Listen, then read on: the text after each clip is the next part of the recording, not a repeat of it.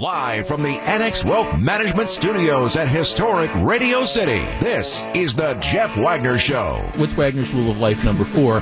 Nothing good happens outside a strip club at two o'clock in the morning. I'm sorry, I understand I might be like a dog with a bone on this, but this is just fundamentally wrong. It is an insult, but let's tee this up. The AccuNet Mortgage Talk and Text line is open now. Give Jeff a call at four one four, seven nine nine, one six two zero. I'm sorry, I think this is absolutely ridiculous. And now, W T M J's Jeff Wagner. So Eric Bilstead, I never like to blame the victim of, of crimes. It, I, I just don't, I don't like to do it. And I'm one of these guys who, even though I recognize the reality, the idea that you know, the police now tell us when it's twenty degrees below zero, you still can't warm up your own car in your driveway, especially in Milwaukee, because you have roving bands of people that are driving around just looking for that unattended car that they can steal. And I, I my point has always been, yeah, I guess that's good advice, but what what does it say about communities where crime is so out of control that you can't let your car just idle in a driveway, right? You know, that's been my point. So I never like to blame the victim. Having said that, you see the story this morning about the uh, car theft outside the George Webb's? Uh, okay, here, here. Yeah, all right. Yeah, yeah. This is the way Channel twelve reports it. Three suspects are in custody after chasing a stolen Uber car near downtown early Wednesday. Milwaukee police confirmed. All right, the Uber driver. All right, so what, what ends up happening, and let me, let me leave out the, the dazzling detail. Uber driver has the car stolen around three o'clock in the morning. He had parked outside of the George Webb, so North Old World third street. Mm-hmm. Okay, so he had parked.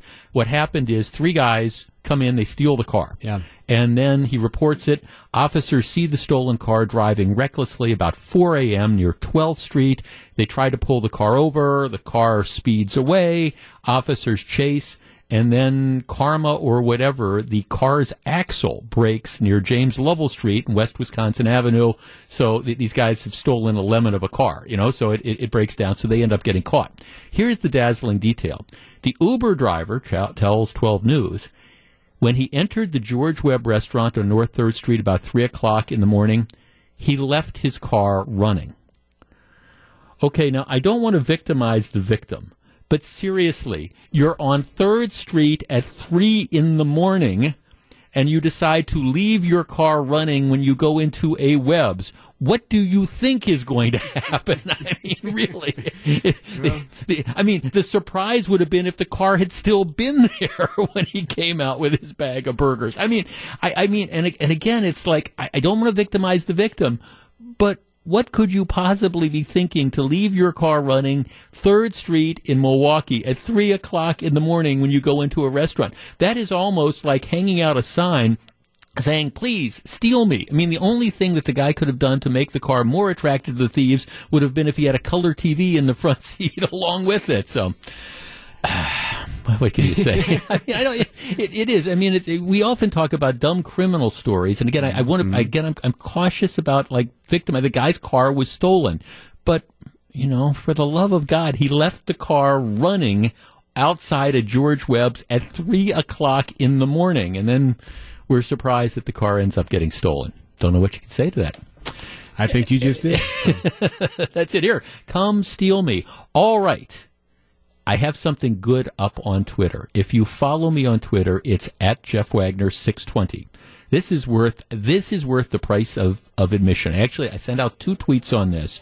If you will remember, during the, the Super Bowl, Bud Light decided that they were going to launch these attack ads, essentially on Miller Lite, saying Miller Lite's made with corn syrup. And, you know, we've talked about whether that's a successful ad campaign, whether anybody cares about that, et cetera, et cetera. But those, those were the ads. It really, they kind of threw down. They said, okay, we're going after Miller Lite. And they did it during ads in the Super Bowl.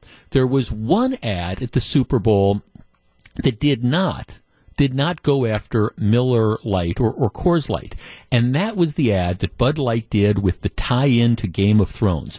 Game of Thrones, which is the big H B O series. I, I think the last ep- eight episodes start airing sometime early next month, as as I recall. And I'm one of the few people, I've only watched the first season because I intend to read the books, and I don't, I, I like to read the, I've read the first book.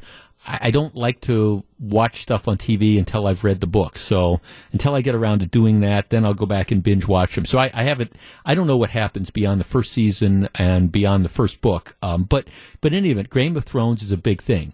Budweiser cuts this deal with H B O and Game of Thrones. And if you recall, there was one, one ad that wasn't, again, an attack at Miller Lite. What it was is it showed all these people in a Game of Thrones type of battle featuring the Bud Knight, Bud Light Knight, you know, who'd appeared in all those things. And all of a sudden, you don't know exactly what the ad is, where it's going, but then you see this dragon fly over, and the dragon kills all these people, including the Bud Light, the Bud Light Knight. So th- this character is killed, essentially, to the extent that, you know, you kill fictional characters.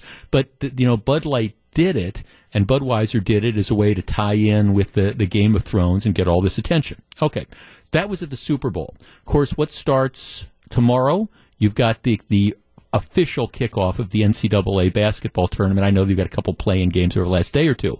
Miller Lite is coming up with a series of ads that tweak Bud Light, and I found the ad. I and um, I have them. I found a link to Adweek, but if you follow me on Twitter, it's at Jeff Wagner six twenty. Got a link now to the ads that you can watch. But essentially, what happens is the ads pick up right after the filming of the the Bud Light commercial, where the Bud Light Knight, say that fast three times, meets his his demise. And it, it's sort of it, it's they're, they're fun. And you can see what Miller Lite is doing to kind of respond to Bud Light. Now, whether anybody cares about this, I don't I don't know. Will it sell one more can of beer to one person? I, I kind of doubt. But it is kind of a back and forth, in-your-face thing. And if you want to see the two ads, at least that they produced thus far on this, that pick up in the aftermath. Now, these are Miller Lite ads that pick up in the aftermath of that Bud Light Game of Thrones ads. You can follow me. It's at Jeff Wagner six twenty, and I've got links to them, and you can watch them courtesy of Adweek. So check that out. When we come back, we don't talk about sports often on this program, but two interesting stories from the world of sports, all related to the Green Bay Packers, we discuss next. Stick around. This is Jeff Wagner. You're listening to Jeff Wagner on W T M J.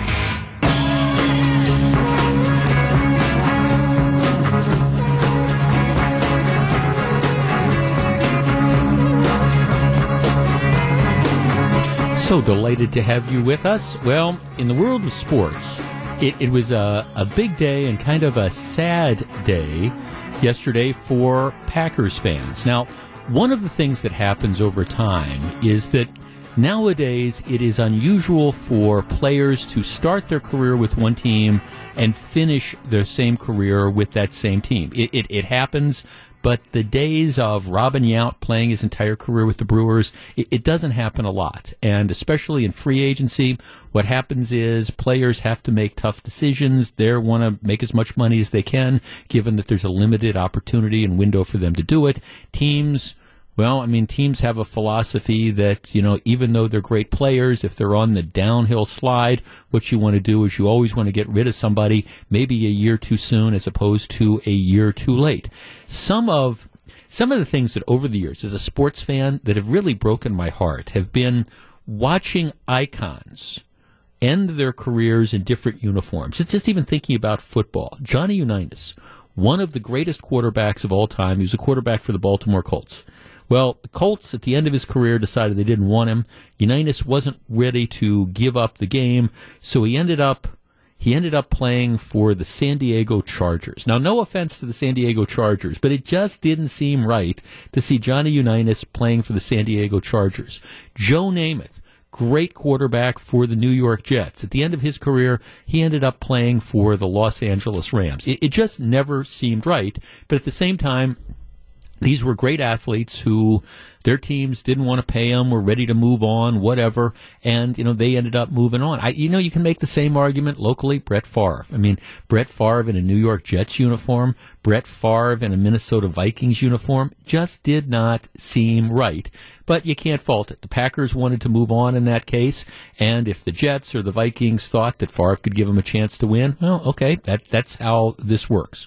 Well, yesterday, the Packers that are, in not, if you don't want to describe it as a rebuilding mode, they're certainly in a reloading mode. You've got a new coach that's come in, you've got a, a second-year general manager, and you've got an organization that realizes time is ticking on the Aaron Rodgers clock. He's going to be, what, thirty-five? Um, the team has underperformed the last two years, two years in a row without making the playoffs. There's a lot of pressure to win now. And so what the Packers did is, for the first time in a long time, they went out and they signed a, a bunch of free agents early in the free agency period. They spent a bunch of money. The problem is when you spend a bunch of money on players, that leaves less money available to re-sign your players.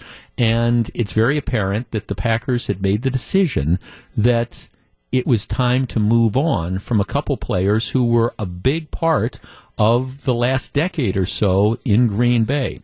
Randall Cobb, twenty-nine years old, drafted in the second round in two thousand eleven, a receiver, and Randall Cobb has been a part of some really, really big Packer plays over the years. Matter of fact, if you want to think about the highlight of last year's season, it was probably Cobb catching that pass from Rodgers, the first game against the Chicago Bears that goes for a touchdown at the end of the game, and the Packers win, what, twenty-four to twenty-three. Randall Cobb's had a number of big plays like that over the years. Cobb his had a big contract, though. After his rookie contract, he signed a huge contract. He's been hurt a lot. Isn't to say that he wasn't a great teammate. Isn't to say that he doesn't have talent.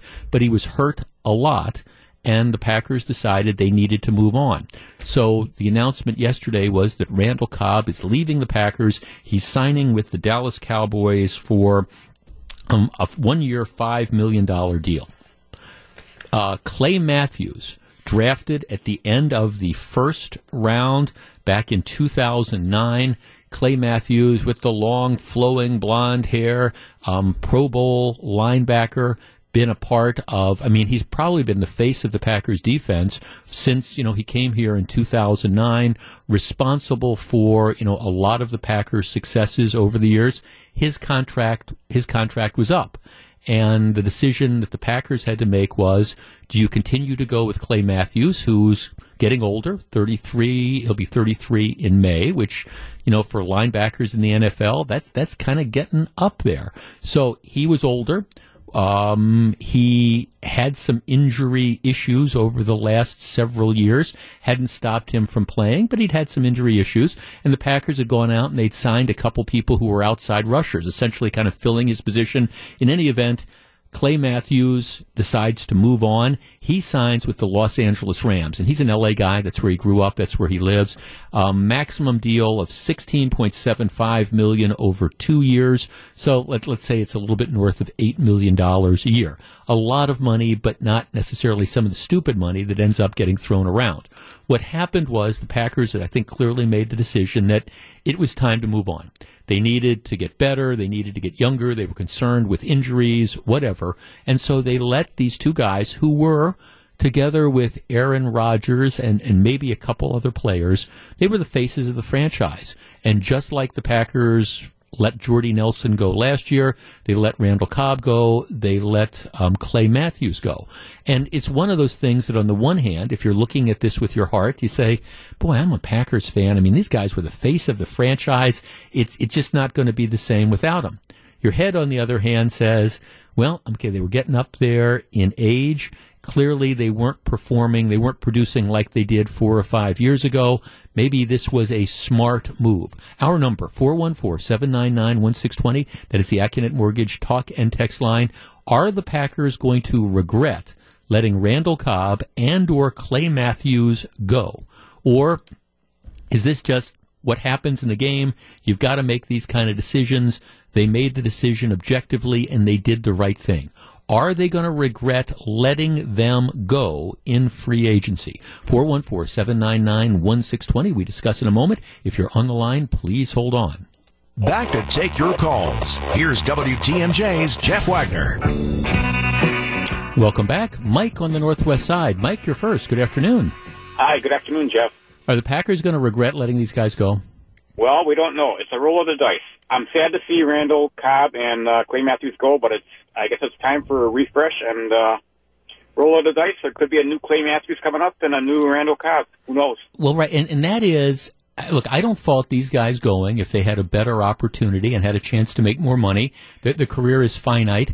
And I guess I don't fault the Packers either because, like we were talking about a couple minutes ago, you want to let players go a year too soon before, you know, keeping them a, a year too long. There's a lot of money involved, and I just think the Packers figured they, they could get better and younger. And and we're not talking about Clay Matthews when we're he's twenty-four. We're talking about Clay Matthews when he's thirty-three, and that is a different player. Uh, yeah, and you want to have them let go in their glory years. Well, right. I mean, thank, thanks for calling. And again, it, it, it's unfortunate. I mean, this is this is from a fan's perspective. You like to think that the players that you grow up with and you you you know you root for are going to finish their careers there, but that that just that rarely rarely happens, and it's particularly it rarely happens in football with the great players. Mark in Sheboygan. Mark, you're on W T M J. Good afternoon. Uh, good afternoon. I think that we're going to regret it. I think that uh, the the older players have a connection with the community right. that you, you can't deny. Like you said, they're the face of the franchise. Right. Um, you get excited if you see them in a food store somewhere, even when they're not wearing the uniform. The charity work that they do, I mean, all that is all part of the game. It's all valuable. Mm-hmm. Plus the wisdom that they, they gain playing the game. You know, those ten years, eleven years there, I mean, you can't, some of that wisdom, they may not be as hyper as they were when they were younger, but at the same time, you know, they can see something. They can save a play. They can save a game with, with one play. Yeah. The wisdom that they gain. So how do you balance that, though? You're the Packers general manager, and you've got these these guys who are the face of the franchise, but let's take an example of Randall Cobb. He, he's hurt a lot, and you know he wants millions of dollars, and if you spend millions of dollars on him, that's millions of dollars that you can't spend on somebody else who might be able to play. I mean, how do you balance all that? Well, it does get difficult, but I also know that um, we have we have one of the most successful franchises in the entire country, right? And and that stadium produces an incredible amount of income, even when these games yeah. not playing throughout the year. I mean, there's so many so many ways right. to look at it. You know, like you got to look at your your your book. Um, You know, well, no, I, I, I mean, get. Thanks for calling. I mean, I, I get. I mean, the, the problem the Packers have is it's not necessarily how much money you have; it's how much money you can spend. There, there are salary caps and things like that, and you, you have to decide. And part of the problem the Packers have, and maybe it's a good problem, but you've got Aaron Rodgers, who may still be, I think he still is, the highest-paid player in football. So he's sucking up a giant portion of the money that you have available to spend, and that, that's just the way it is. So you've got to make these choices. I'm, I am sorry to see both of them go. I figured Randall Cobb, because of his injury history, I figured he was going to be gone. Uh, Clay Matthews, I wish they could have figured out a way to keep him, but, you know, eighteen million dollars going to L A where he's from, I understand that. Here's one of our texts. Great guys, but too injury-prone, skills diminishing based on their pay. Regrettably, football is also uh, football is also a business. And, you know, it is a business. Um, another text, wisdom and excitement didn't do much last year. I mean, that's the reality. You have to... What you have to do is the Packers have to win, and you got to give the general manager, I think, a little bit of rope, saying, "Okay, Vic, this is what I'm going to do." They let Jordy Nelson go last year. That was a blow to the team, but you know what? It was probably the right decision. Jordy Nelson, you know, Oakland cut him this year, so he's going to re-sign somewhere else. But it's it's it's just tough. Uh, you wish they could stay forever, but sometimes that's just not how it works out. This is Jeff Wagner on W T M J. So very glad to have you with us. forty-three degrees outside. It's going to get better. Looks like it's going to be a nice weekend around here. I would say yeah, probably about ten years ago, one of the topics that we used to discuss on a regular basis had to do with unemployment benefits for people. About ten years ago, right in the immediate aftermath of the Great Recession, what we saw happen is a lot of people, particularly a lot of people, a lot of middle-aged people, a lot of older people, a lot of middle managers, you know, lost lost their jobs and found those jobs impossible to replace. I mean, we had we had astronomically high unemployment rates um, in Wisconsin. Wisconsin was never as bad nationwide, but but nationwide certainly. And the problem was you had a lot of people who wanted to work and we're out there and we're looking for work and we're aggressively looking for work, and they just couldn't find it because the jobs were not there. That has changed dramatically over the last several years. Matter of fact, we are, both as a country and certainly in the state, as as at least as of the time that Governor Walker left office, we're we're pretty much close to full employment. There's always going to be some marginal unemployment because people are going to be between jobs. People are going to change jobs and say, okay, I'm, I'm quitting this one place. I'm not going to start my new job for a month or two months or, or whatever. So there's always going to be some marginal unemployment. But but we are pretty close to full employment. And the truth of the matter is, I think in Wisconsin today and in this country today, pretty much anybody who wants to find a job can find a job. Now, that's not to say that the job is necessarily in their chosen field, right? Might be a job that they feel is beneath them. It might be that they have to relocate, and they don't want to relocate for a variety of reasons, to find a job in their chosen field. But, I, I mean, I do believe that, you know, pretty much anybody who wants to work can find a job. Now, what happened years ago when that wasn't the case is we saw unemployment benefits, which typically are are limited to six months. That's kind of the way that this goes, because keep in mind, unemployment benefits are paid for by employers. You know, they pay into a very, into a fund, and you use that fund to then pay the unemployment benefits. When that fund runs out, a lot of times it has to be supplemented by the, the government or higher taxes on the employers or whatever. But there was a time where people, you know, six months was not enough time to allow people to find a suitable job. And so what happened is we saw unemployment benefits extended. Um, in some cases, in some states, they were extended to up to like almost two years, which is really unprecedented. That's not what unemployment benefits are intended to be. They're intended to, again, not be a, a hammock that you just like lay in. They're intended to be, again, a backstop for people who short-term are displaced in the labor market. In any event, so you had the benefits. They were extended to six months and a year, sometimes longer. That has all been rolled back as the job market has improved. And again, we are very, very close to full employment. Well, into that wades our new governor taxing Tony Evers. And Tony has come out and he said, well, you know what? I think we need to look at unemployment, despite the fact that, again, we're, we're pretty much close to full employment. You lose your job, you want another job, you're pretty much able to find another job. Now, again, it might not be a job that you like, it might not be in your chosen field, but you can pretty much find a job. But anyhow, here's what Evers says. He says, first of all, what I want to do is I think we need to increase the maximum rate for unemployment benefits. Um, right now, you can get a maximum, and again, unemployment benefits are are based on, on how much you, you earned at your last job. Right now, they're capped at around three hundred seventy dollars a week. Evers wants to raise that to four hundred six dollars a week. Okay? Evers then says, here's what I want to do. Right now, and I think historically, there has always been a one-week waiting period before you would be eligible for unemployment.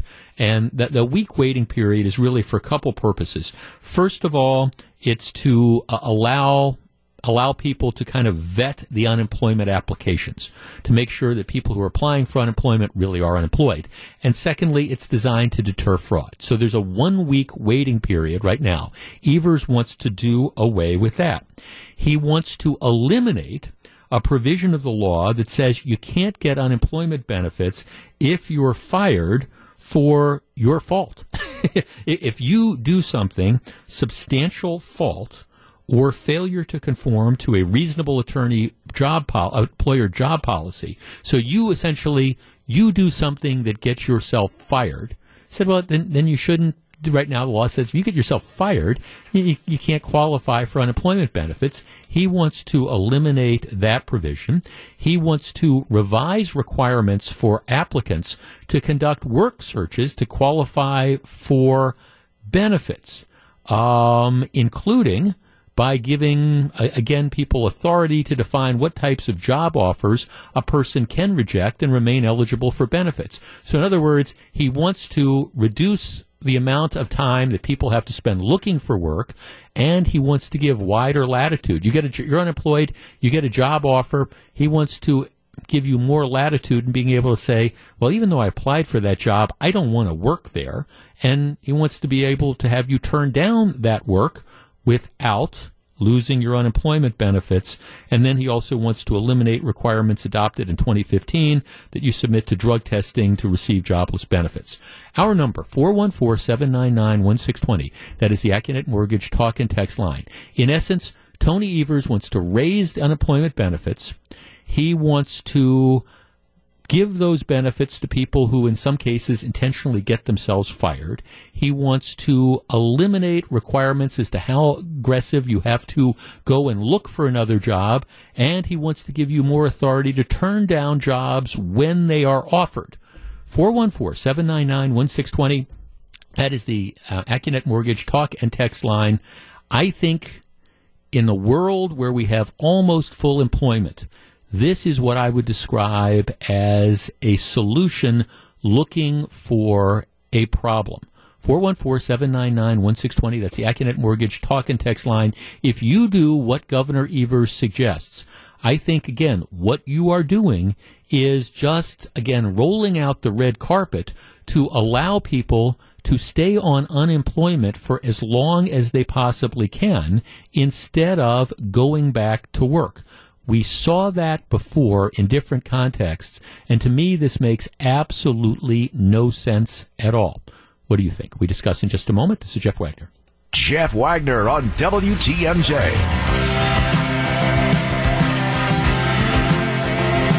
We're back. So glad to have you with us. Let's start with Paul in Horicon. Hi, Paul. Hi, how's it going? Good. What do you think? I, like I told your screener, I work construction. I get laid off every year. I've been doing it for going on twenty-nine years. And if he wants to raise my unemployment and I don't have to look for a job, I'm all for it. I'm well, I, not a, I'm uh, not an Evers fan, but well, this part, I agree. Okay, well, Paul, I, I, I get that if – look, I, I, I understand – from the perspective of kind of like what's in it for me. If I, and I get what you say. If if he wants to raise the amount of money that, that you're going to get, and he doesn't want to make you have to look for another job, I understand why that has an appeal to you. But if you're able to work another job, why is that the right thing? I mean, I, you, you know, you choose to be a construction worker, and, and that's great. You know, why should you be collecting unemployment because the weather means you can't work when you can otherwise do a job? Well, because I enjoy my time off. I... no, fair. God bless. I mean, thanks for the call, Paul. God bless you. I mean, and, and that's okay. I understand you enjoy your time off. Okay, I understand why something like this would be uh, appealing to you. So, I mean, I, I, I get it. If the folks at Good Karma came to me and said, tell you what, Jeff, we're going to pay you the same amount of money that we pay you now, but we're going to give you, I don't know, four months off. I would say, Mister Karmazin, that's the best deal I have ever heard. Now, they're not going to do that. I mean, because, trust me, I would enjoy my time off. Give me time off during the summer. But I guess the, the fundamental question is, why should, you know, people who are otherwise eligible and able to work, why should they be allowed to collect unemployment instead of having to pursue a, a job? And I, I think that's a fair question that people can ask. I, I mean, I think also this idea that you can essentially get yourself fired. This is what he's talking about. You can go get yourself fired, and then you're eligible to collect unemployment. You're not going to have to go out as many job interviews or submit as many resumes as you have to. And when you submit resumes and go to these job interviews and they offer you jobs, you can turn them down, and you can still collect unemployment. All right, well, what's the effect of all this going to be? It's now, look, I, I understand that most people who are out of work desperately want to get back to work. They, they want to find another job. But there there is a percentage of people out there that are malingerers. Now, I don't know if that's five percent. I don't know if it's ten percent. I don't know if it's twenty percent. You know, we had those discussions back when, you know, people were unemployed for a year and a year and a half. And surprisingly, what did they find? Well, once the unemployment benefits ran out, surprise follows surprise, a lot of these people who'd been unemployed for a long period of time, mysteriously, they went back to work. Why? Because the unemployment benefits that they were getting were just, when you figured out, well, I have to get up, I have to go to work, I've got to pay taxes, it, it just, it wasn't worth it to go back to work for them. All right, so that's just the reality of of what was going on. And again, I'm not suggesting that's everybody. I'm not even suggesting it's a majority of people. But you look at what he is talking about doing, and what you are essentially doing is creating not a safety net, but like I said earlier, you're suge- you're creating a hammock for people who decide, you know what, why work at a relatively low-paying job where I got to get out of bed in the morning and I've got to, I don't know, do whatever, when I can make almost as much money if I just decide not to work? This, I mean, this is the freeloader's dream. And I'm not suggesting that everybody who's on unemployment is a freeloader. Far from it. But for those people who are freeloaders, this, I mean, this is your golden ticket. Let's talk to Dennis in Thiensville. Dennis, you're on W T M J. Good afternoon. Yeah, good afternoon. Thanks for taking my call. I listen to you guys all the time, first-time caller. Thank you. Now, I've, um, in my sixties, and I've worked two or three jobs my entire life, so I wouldn't have to go on unemployment and do those kind of things. And I keep thinking, you know, the small employer is the one who is the one that's going to suffer for this, because they got to raise their taxes to keep them, keep all these people that are unemployed unemployed. And there's just too many people out there that are lazy. That's just that's just the whole thing of it. There's too many people that are lazy. I mean, it just they're not the work ethic that we used to have when I was young. Like I said, I'm in my sixties, and I'm just about ready to retire. But it's like, you know what? I'm tired of it, and uh, you know, I'm tired of paying taxes for somebody else all the time. Well, I mean, thanks for calling. Now, in this case, it's the employers that, that pay the taxes, but but yeah, that's the dynamic. Now, I have a text here that says, um, you got to remember that the money you receive in unemployment is never equal to your regular salary. And, and yes, that's, that's true. But, I mean, here here's the, the deal. All right, if, let's say, your regular salary is four hundred fifty dollars a week, And, but you gotta work to get that four hundred fifty bucks. I'm just pulling numbers out of my, out of the, out of my hat, out of a hat. So, okay, four hundred fifty dollars a week to work, but unemployment will give you two hundred seventy-five bucks. Uh, again, so you say, well, okay, yeah, I'm not making as much money, but you know what?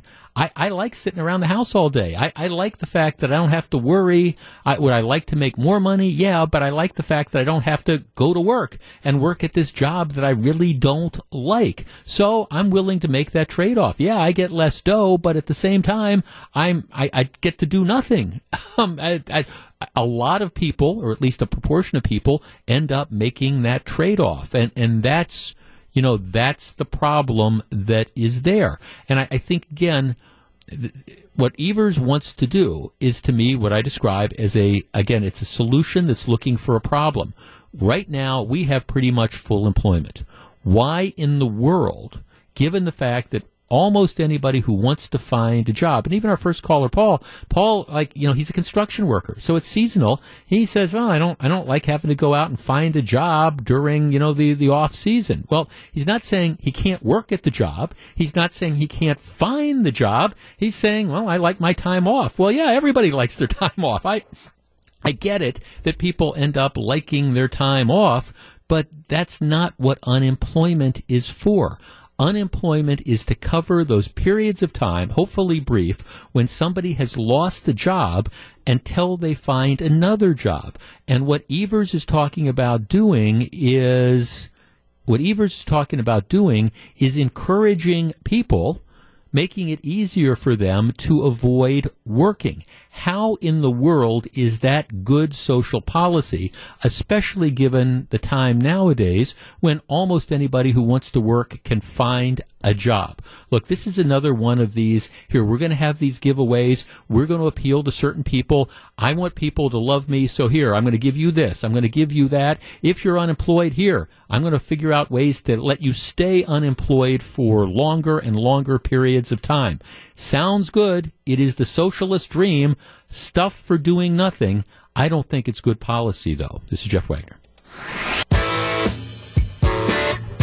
This is Jeff Wagner. The numbers are in, and I do wonder how long the environmentally sensitive people of southeastern Wisconsin, including those folks in Milwaukee who talk about, well, we have to conserve and we can't have this type of development or that type of development because of the way it will affect the environment. I mean, how long are people going to put up with the continued dumping of untreated or partially treated sewage into Lake Michigan? After last week's snowmelt that led to flooding, M M S D two hundred eighty-one million gal- gallons in sewer overflows. Huh.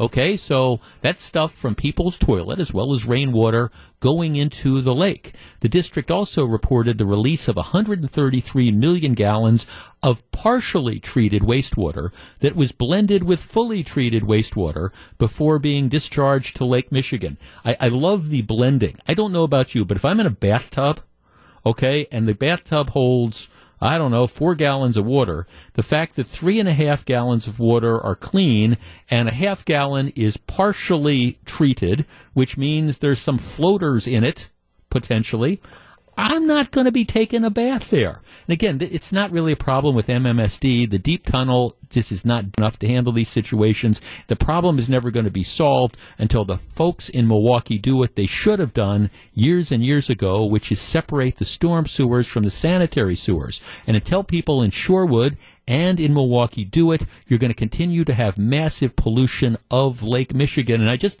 wonder how much longer that is going to be acceptable. This is Jeff Wagner. Live from the Annex Wealth Management Studios at Historic Radio City, this is the Jeff Wagner Show. And now, here's W T M J's Jeff Wagner. So Eric Bilstead, I swear I don't get the Robert Kraft story. Okay, now, all right, so, now, oh, no, no, I just, no, well, okay, bear with me. All right, the guy is a billionaire. We're talking, of course, about the billionaire owner of the New England Patriots, who has a place in Florida. And at least according to authorities. Now, this is the first thing I don't get. He was having, like, one of his chauffeurs that would drive him, like, thirty minutes from whatever mansion he lives in in Florida to a strip mall. And he was going into one of these tug-and-rub joints, you know, which is like this massage parlor where you can get, without being graphic, you can get a full-body massage. All right, you know that that's that we're we're talking about a full body massage. All right, all, all right. right, so you know he they, they charge the person that's operating this with sex trafficking, and they charge a bunch of the the Johns, you know, the, with like soliciting prostitution. So the allegations are now. First of all, if if I'm a billionaire, a seventy-seven-year-old billionaire, and that's what I'm looking for, you would think that there would be other easier ways you could get it than having to drive thirty minutes to a strip mall somewhere in the middle of Florida, right? So let me ask you. Right? Yes. I mean, all right. Just, well, yes, yes. I, I, right, okay. All right. So that, uh, you, okay. Well, you, you being uh, of the legal expertise, uh, right? Explain this to me, the Robert Kraft th- situation now, that he, he will not... admit he right. will not plead guilty. What's his plan here? Okay, well, see, that that's where I'm going with the... Okay, so first of all, I, I don't get the whole thing. I mean, do, do I understand what he was looking for? Yeah, I get it. I mean, I understand that part. It's just this seems to be a peculiar way to go about and, and do this. All right, so that's number one.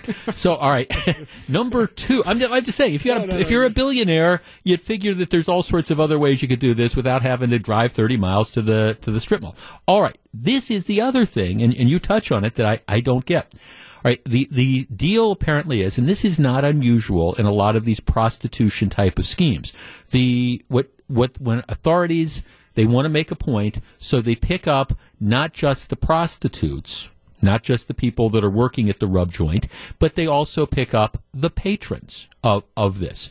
Now, before we get to your question directly, according to the prosecutors, they've got this all on tape. Right. They, right. they got they got warrants that allowed them to put cameras up and film this.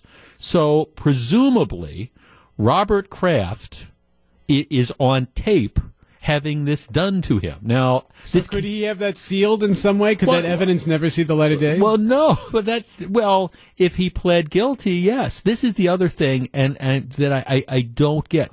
The prosecutor. Now, let's assume, for the sake of argument, that the prosecution isn't lying. That you have billionaire owner Robert Kraft, who's on you know this table in this rub joint, having whatever is done to him, and it's on tape. Twice. Okay. Right. Well. Right. Right. Yeah. Um, yes. The, Were the there first two times? Right. The first time was one masseuse. The second time was two masseuses. yeah. It is. It, okay. All right. So, but you're right. It's it's on tape. Mm-hmm. Okay. Now, first of all, I, I don't know about you, but I mean Wagner's rule of life, you know, number number four and a half is you know, and unless you're a pornographic film star, and maybe even then, you know, you don't want to take nude pictures of yourself. Okay, th- this I'm, I'm sure this is not a pretty sight. That would be my my just off the top of my, you know, uh, cuff reaction to this. So the prosecution goes to him, and this is not uncommon. Again, in these prostitution schemes where you pick up the the, the quote unquote Johns, the people who are soliciting mm-hmm, mm-hmm. the prostitutes. You say, all right, I tell you what. We're going to let you pay a fine, do some community service. We're not going to try to pursue like a solicitation charge on you. We, but you know, we wanted this impact as a deterrent sort of thing. You do some community service, et cetera. Sure, okay, sure. So that's not an unusual thing, and that's apparently what the prosecution is doing here. They're saying, got to do this, but. In addition, you know, we need you. You know, you got to plead guilty, or at least no contest, or or whatever. So this is the other mind-boggling thing to me.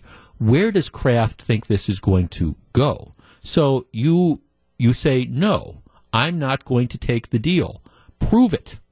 All right, so now I assume his lawyers, he's probably got lawyers that he's willing to pay millions of dollars to, and they'll challenge the search warrant, and they'll do all this sort of stuff to try to get the evidence thrown mm-hmm, out. Mm-hmm. But assuming that goes nowhere, where is this going? Do you really want a trial where if I'm the prosecutor, the first thing I say is, okay, here's Government Exhibit one oh one. And then you play the tape, and there's him, you know. All right. All right. Well, so could it be that if he is convicted of a specific charge, would that change something with the N F L? Is it a matter of trying to negotiate where you can get to a certain point and then there's yeah. less punishment, less issues with anything he has to do? Here's, here's what I think is going on. I think he has attorneys on the payroll, and he is willing to spend anything he possibly can to try to fight the charges before they get to court.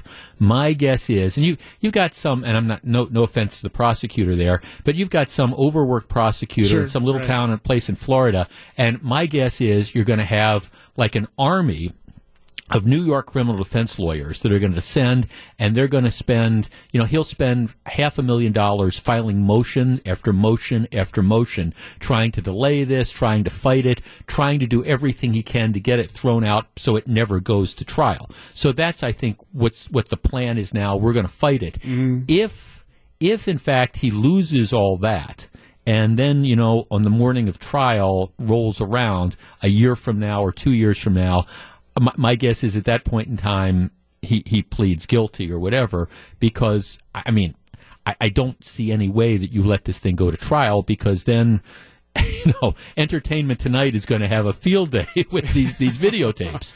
So that that's what I think is probably going on, that he, he's committed to spending any amount of money possible to try to challenge all the, the legal proceedings before you get to trial. I, I would be shocked if this case ever goes to trial.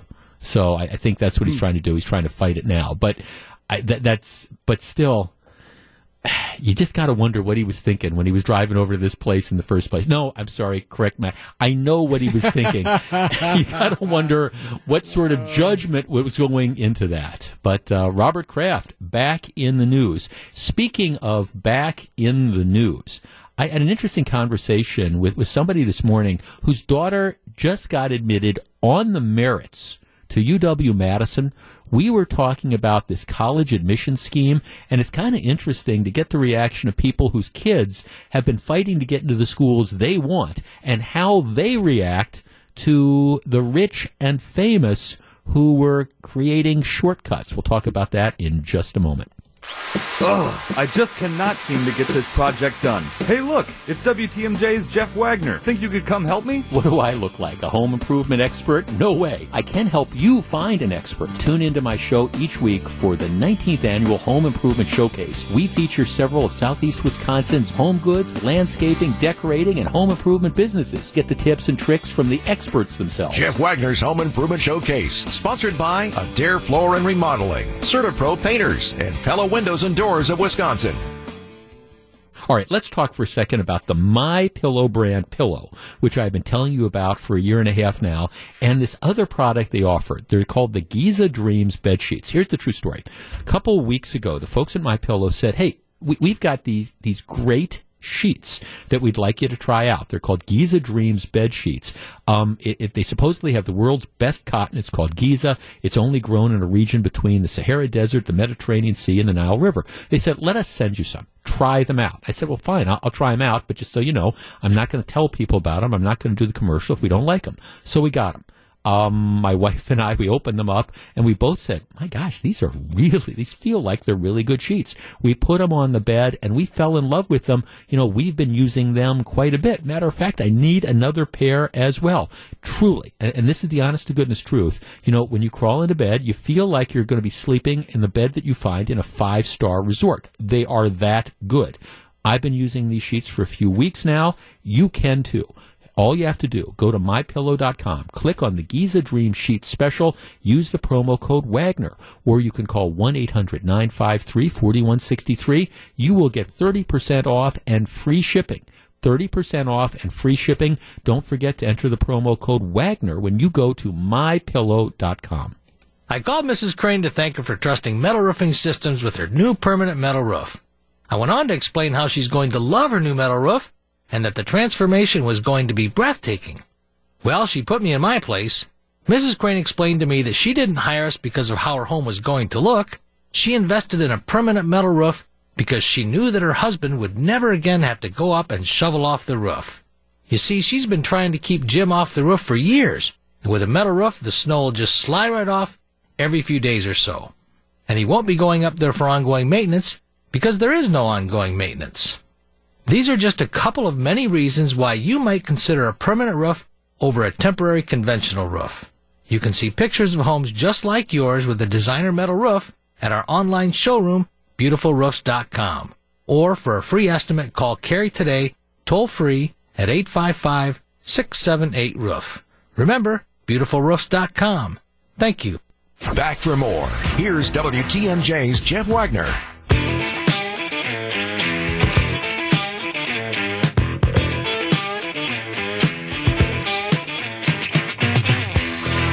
So glad to have you with us. All right, it was last week. The story broke of a number of people, including a couple high-profile actresses who were indicted. You never want to see your name in a headline that says your name and then the word indicted. It just, it never works out very well.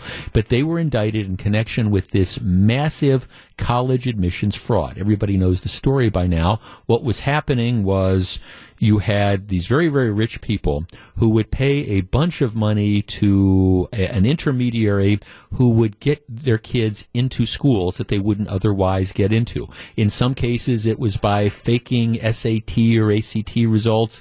In other cases, it was these elaborate schemes where you had college coaches who were bribed. And what would happen is, hey, here's what the deal is. I want to get my kids into U S C. They can't otherwise get there. So here's what we're going to do. We're going to have them pose looking like they're they're rowing something.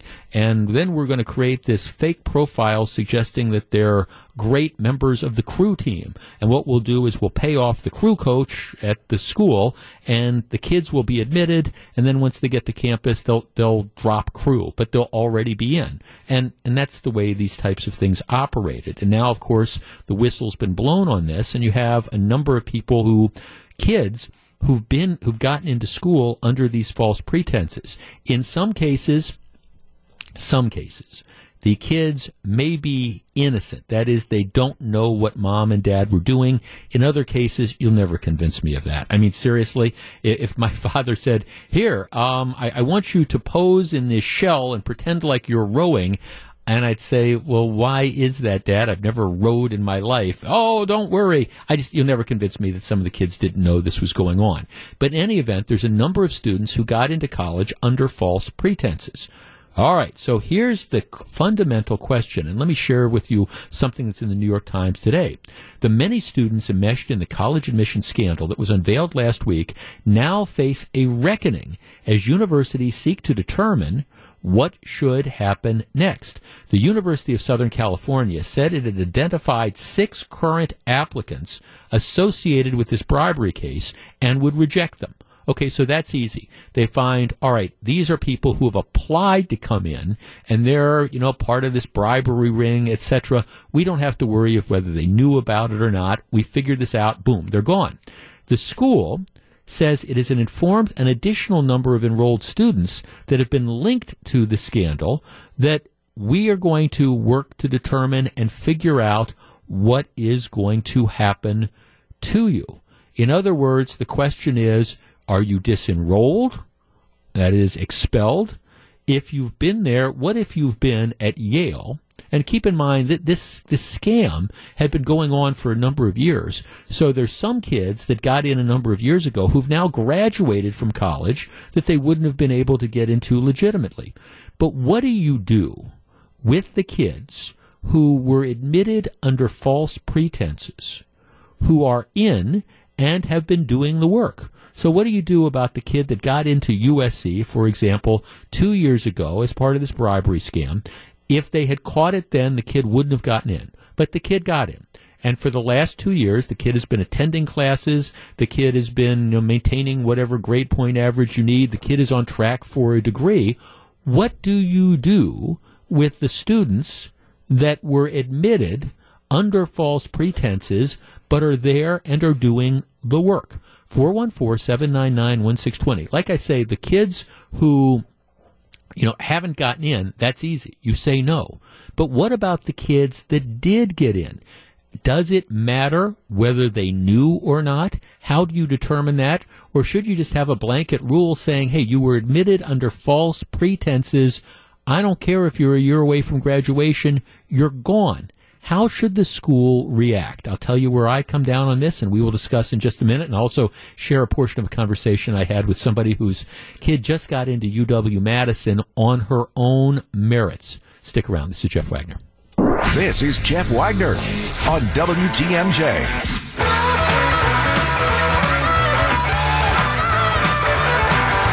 Jeff Wagner, W T M J. Let's start with Dave in Racine. Hi, Dave. Greetings and salutations. Same to you, sir. Well, uh, my thought is, hey, just uh, let the kids uh, stay in if they do the work, uh, whatever. I mean, they got they're they're indoctrinating people with their uh, with the political correct stuff like uh, toxic masculinity and white privilege. So they're they're they're completing that mission, and then it's no different than some of the other, uh, you know. Uh, So-called okay. legal scams, well, like uh, affirmative but, action. Okay, but well, let, let, let me stop you. Let us say that somebody, I don't know, I'm working for your company, and I embezzle, uh, I steal one hundred thousand dollars, and you don't find out right away that I've stolen one hundred thousand dollars. You find out six months later, and I've spent fifty grand of that one hundred grand. I've got another fifty grand left.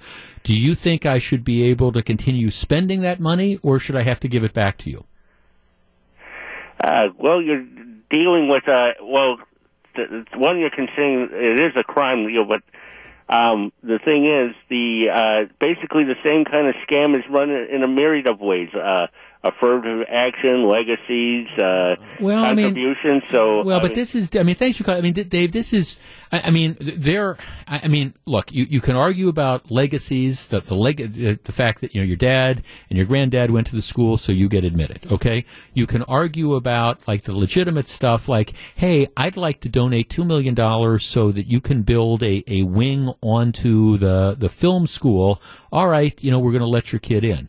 All right, but at least the university knows that's what's going on. In this case, the university didn't know that the crew coach was taking bribes to represent that these kids that were coming in were going to row crew when they had no intention of rowing crew. Let's talk to Dave in Waukesha. Dave, you're on W T M J. Hey, Jeff, how you doing? Good. What do you think? What should happen to these kids?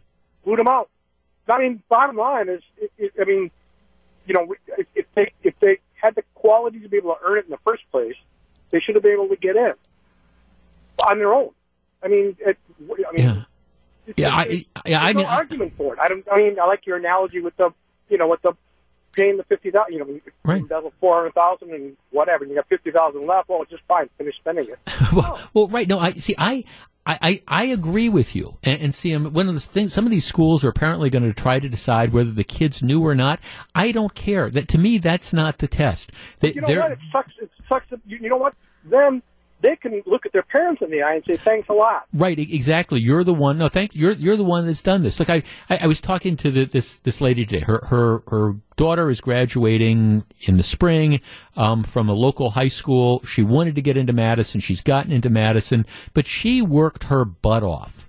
I mean, she worked her butt off for the last four years, maintaining a high-class rank and doing all these different activities. She worked her butt off to legitimately get admitted.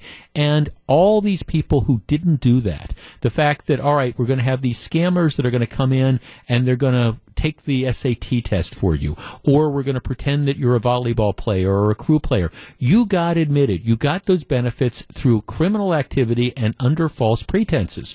And at least, in my opinion, to leave those kids in school is to reward the fraud. And why in God's green earth would we reward the fraud? On top of that, it is an insult to all the people, like my friend's daughter, who busted their butt and who gave up and made all these different sacrifices because, hey, this is what I want to do. And I know to get into whatever school, I know I've got to be on student council, and I know I have to do this, and I know I have to volunteer for these things. And maybe they would have done it anyways. Okay, maybe they would have. But at the same time, they're working their butts off in an effort to try to, uh, again, Get get to the prize, and the prize is this college admission. And I understand sometimes it's a rigged system. I, I get all that, but these people got in by virtue of fraud. How can you allow them to stay, even if they're doing the work? Because they would have never gotten into the door in the first place, weren't it not for the fraud. Tony in Waukesha. Tony, you're on W T M J. Hi, Charlie. I agree with you completely.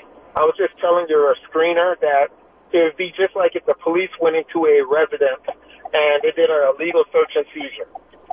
And after they did that search, they found some illegal stuff. They took that to the court, and then they get to court, and the judge says, um, you found this stuff illegally. So everything that you found illegally and everything that happened afterwards gets thrown completely out of court. Right. If the parent did something illegally, every the benefit that came from that illegal action right. should be thrown out. Right. Including all the grades that they received. Yeah, I, I right. I think I, I agree with you completely. Right, you wouldn't. And let me take your analogy one step further. Let's say. Let's say there's even a challenge to that search and seizure, and somebody says, well, okay, um, you know, that the, the heroin shouldn't have been seized. You're, you're, the judge isn't going to say, okay, well, we're going to give the person their heroin back, and we're going to send them on their way. That's just not how it operates. Maybe in some cases this will be an unfair result for the rare child who did not know that mommy and daddy were part of this scam. And again, I continue to believe that that is going to be a rare situation. But if the kids are upset, well, they should be upset with mom and dad for bribing their way into school. So no sympathy for anybody in connection with this. The people that I feel badly for are the kids who, again, wanted to go to Yale, wanted to go to Texas, wanted to go to Georgetown, wanted to go to U S C, wanted to go to U C L A, and ended up not getting in because this sleazy operation, this fraudulent thing, was taking spaces that should have otherwise gone to legitimately qualified kids. That's who I feel sorry for. Jeff Wagner on W T M J.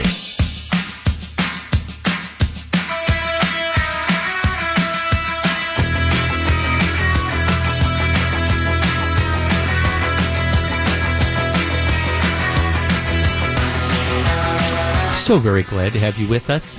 I understand that in the, the era of President Trump, you, you you have a lot of stories that in the past would have been unthinkable and, and just end up being just strange and bizarre. It is not unusual to have various power couples who are on opposite political sides. Perhaps recently the most notable one was James Carville, who was instrumental in Bill Clinton's initial election and was a Clinton advisor throughout the, the campaigns of Bill Clinton and into the Hillary Clinton era, and a huge defender and in some cases an apologist for the Clintons. You had James Carville, who was, again, the Clinton person, and you had Mary Madeline, who is his wife, who was a, a prominent conservative spokesperson. And remember, you'd have, if you remember back to that time, they would frequently be making like joint T V appearances, and they'd be going back and forth. And so you'd have this Washington power couple, this husband and wife, where they were on opposite sides politically. And it was kind of, it was, it was just great theater to watch. Like I say, that was a bit of a rarity because even though if you've been around politics for a while, it's not, you know, I don't want to say not uncommon. Maybe it's not necessarily common, but there are situations where you have one of the spouses who is of a different political bent than the other spouse. And when the one spouse chooses to be a public figure, what typically happens is the other spouse, out of respect or financial interest or just general harmony for the marriage, they they, they keep their mouth shut. You know, they you know, you, you know perhaps people in the know know where the husband's politics are, they know where the wife's politics are, but but it's not something that's thrown into everybody's face. Well, th- this whole Kellyanne Conway, George Conway, Donald Trump thing ha- is of a completely and totally different dynamic. Just to review, Kellyanne Conway is the long-suffering spokesperson for President Trump. She's the White House advisor. She's front and center for a lot of the Trump policy. She's one of the people that gets trotted out all the time on T V, and she is an aggressive defender of the president. She is married to a Washington attorney, New York, now Washington-based attorney. His name is George Conway. George Conway um, has a lengthy and successful history of being a, a power lawyer. He was a partner at a big-time New York law firm. He um, has experience with the Justice Department. He and Donald Trump have apparently known each other for years. Matter of fact, um, there's not any love lost between them. He apparently lived in one of Trump's buildings and decided they, they asked him to like be on the you know be on the, the board of the condo or something, and he said no. Um, he just he had he, he had no interest in doing this. So they haven't gotten along for the longest period of time. And like I say, George Conway is well known in conservative circles. All right. So now you've got the deal. You've got George Conway, who is well known in conservative circles, prominent, powerful guy in his own, his own right. His wife works for the president. And then you've got this particular president. Well, what's been happening essentially since since the election is that George Conway is one of these Republicans who doesn't like Donald Trump. All right. And he has made no secret of it over the last couple years.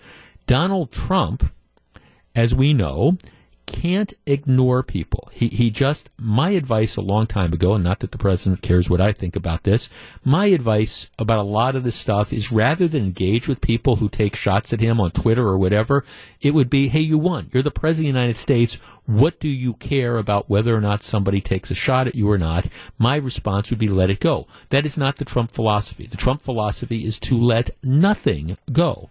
And so over the course of the last couple of years, you've had this this back and forth, which is heated up from time to time between George Conway and the president. Conway will criticize the president, and the president will respond. And so they tweet back and forth.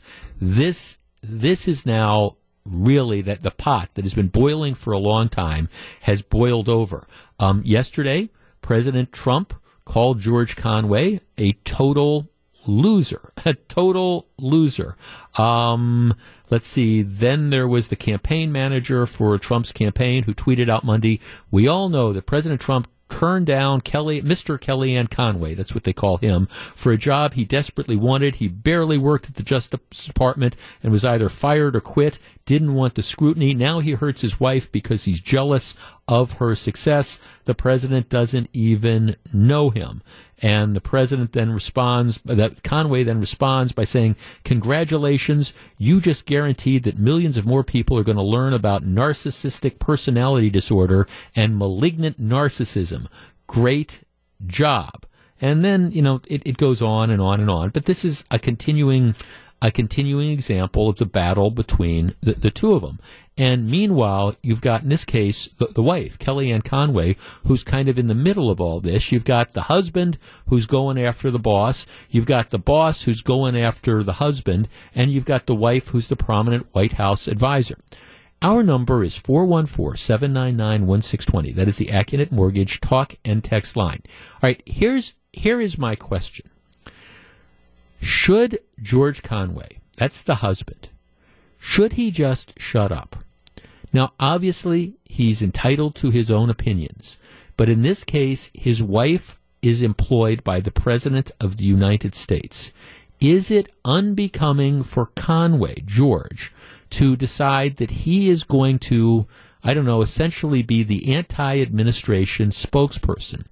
Or given the fact that his wife is in the middle of all this, do you think he should just let it go, at least while she's working for President Trump?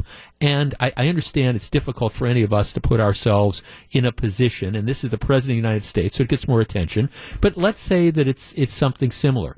Your wife is working for Gru's Widget Company. You don't like Gru. All right, what do you think? Do you think it's appropriate for you to pick a public battle with the, in that case, the owner of the company that your wife is employed by? four one four, seven nine nine, one six two zero. We discuss in just a moment. If you're on the line, please hold on. You're listening to Jeff Wagner on W T M J. We're back. I don't know about you. I could never do what George Conway is doing. I mean, if my if my wife were working for someone, even if I couldn't stand that person, Um, I, I might privately be encouraging her to, to quit, but that would be a private thing. As long as she was the public face of that particular employer, I, I wouldn't be publicly taking shots because it, it serves, it seems to me, to embarrass her and make her life more difficult. So I, I also, I mean, as I've said a long time ago, I think President Trump's administration would be a lot more successful if he could just resist the urge to to punch down, to, to tweet back at anybody who attacks him.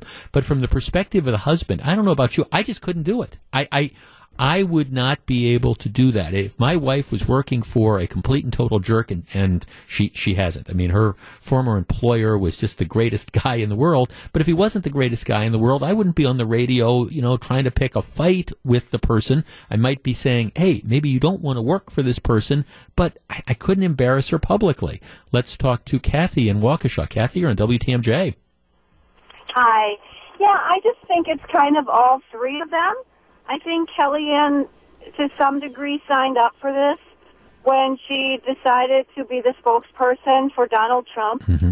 I think Mister Conway um, maybe feels like he doesn't have anything to lose politically or financially, and, hey, it's America. You can clearly say whatever you want. Um, I think it's kind of tacky because his wife is such a high-profile political figure.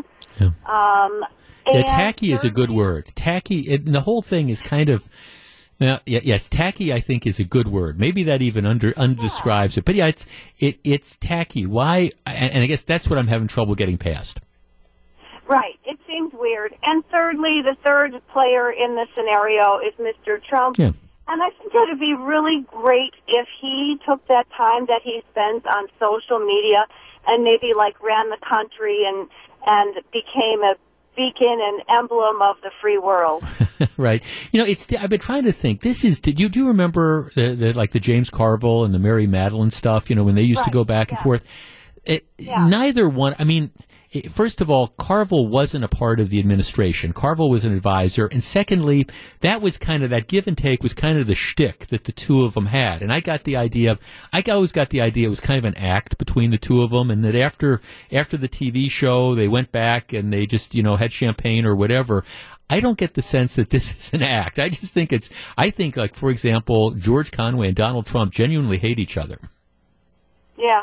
Yeah. Well. Mary and Mary and Carville, you know, I I think they were well matched. They spoke their minds. Right. They agreed to disagree as humans and right. as a married couple, and they were not vicious, from what I remember. They had opposing views, but it kind of stopped and started there, you know. Right. Yeah. Right. Exactly. I mean, right. I mean, that was.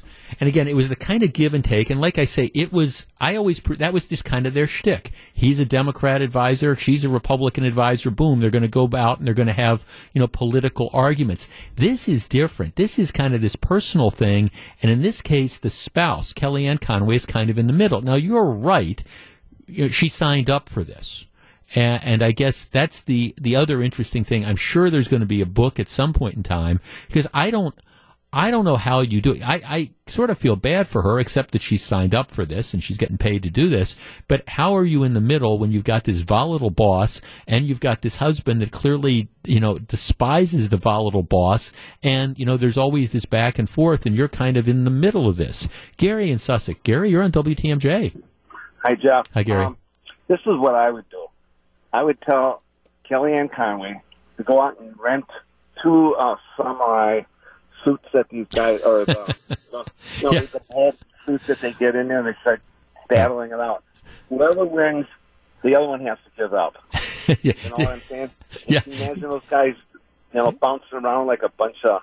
Right, kind kind of like kind of like a twenty nineteen version of the Alexander Hamilton Aaron Burr duel, except not with pistols, just with those those giant suits, and you go and yeah. wrestle with each other, huh?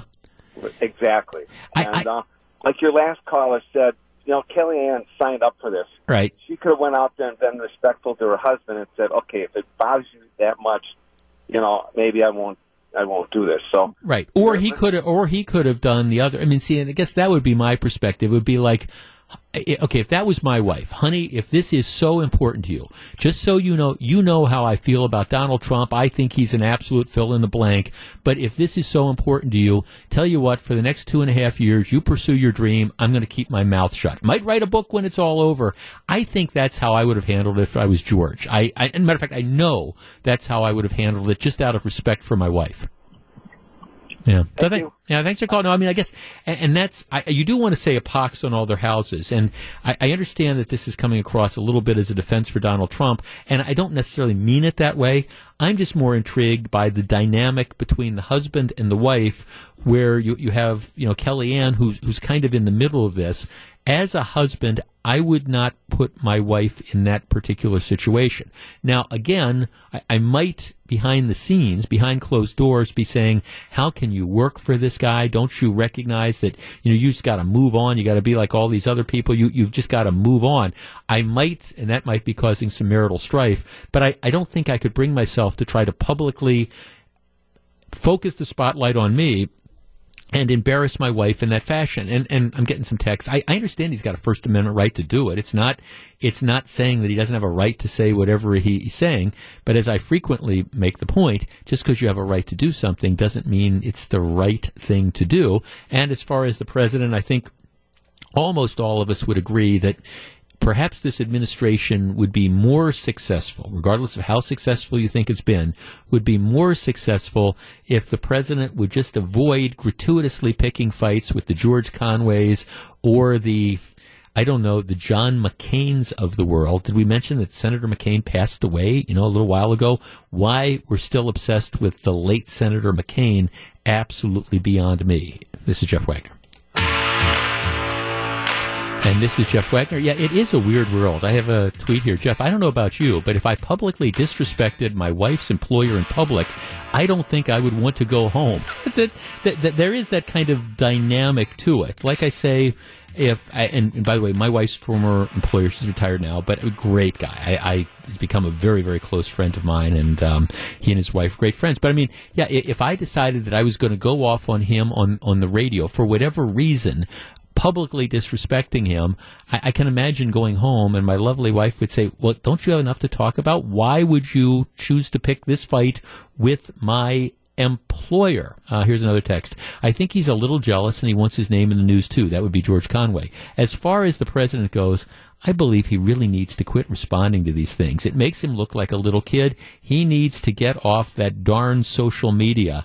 Yeah, that's, um, I, I think, There, there is an element to that, but of course that's not going to happen. I mean, President Trump believes that reaching out on social media is his way to uh, avoid the fake news, and it's his way to c- speak directly to his fans and to his supporters, and it's a way to communicate his most intimate thoughts. And I guess there's an element to that, but at the same time, I guess every time I have a thought, it doesn't mean that I have to express it. There's all sorts of things, I think, that perhaps it is best that I don't share. Melissa, do you have that that time? You know, you, you think of something and maybe, you know, you, you even mean it, but you don't necessarily need to pick up your phone and tweet out that thought yeah. that you have. Well, I think that's just being an adult. I mean, everyone has those thoughts. You just um, right. have a little bit of tact. Right, yeah. You don't have to really, put it all out there. Right, really mad at the paper boy. Didn't get really mad at the paper guy. Didn't get the didn't get the paper delivered till eight o'clock this morning, whatever it is. Okay, just... All right, just kind of keep it to yourself. You, you, you, you know, what do we talk about this whole oversharing thing? Now, I guess I understand that there are people that just love the fact that the president tweets in this fashion. And I understand that, that Twitter and social media, it, it certainly does have a role when you're talking about important stuff and wanting to, you know, bypass the press and make sure, all right, look, this is why I am doing this or whatever. But again, some of the punching down and the picking fights, I just, I think is a distraction that hurts rather than helps. But um, at, at the same time, I, I just, the, the one tell-all book that I will be fascinated to read when this is all said and done, whether it's two years from now or whether it's six years from now, I will be fascinated to read the Kellyanne Conway slash George Conway book, because you know there's got to be a lot of interesting pillow talk that goes on there. Lots of it. Uh, this is Jeff Wagner, W T M J. Stick around. Live from the Annex Wealth Management Studios at Historic Radio City, this is the Jeff Wagner Show. And now, W T M J's Jeff Wagner. Melissa, would you like to take a guess? And this is unfair because, again, I just sprung this on you.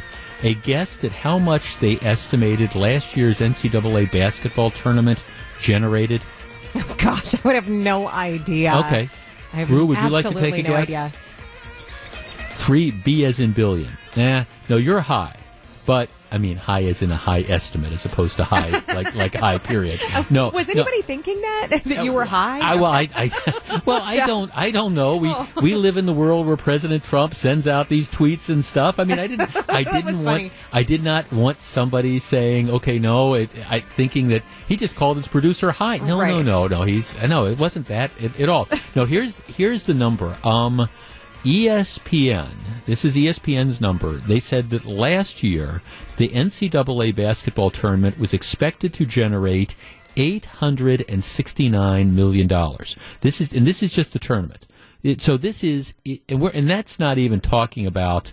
Um, that's not talking about like lost productivity for all the people who aren't going to be doing work and are going to instead be watching this. I mean, it, it is a, a big deal. And I think certainly over the course of the next couple of days, it's going to be what occupies a lot of people's attention.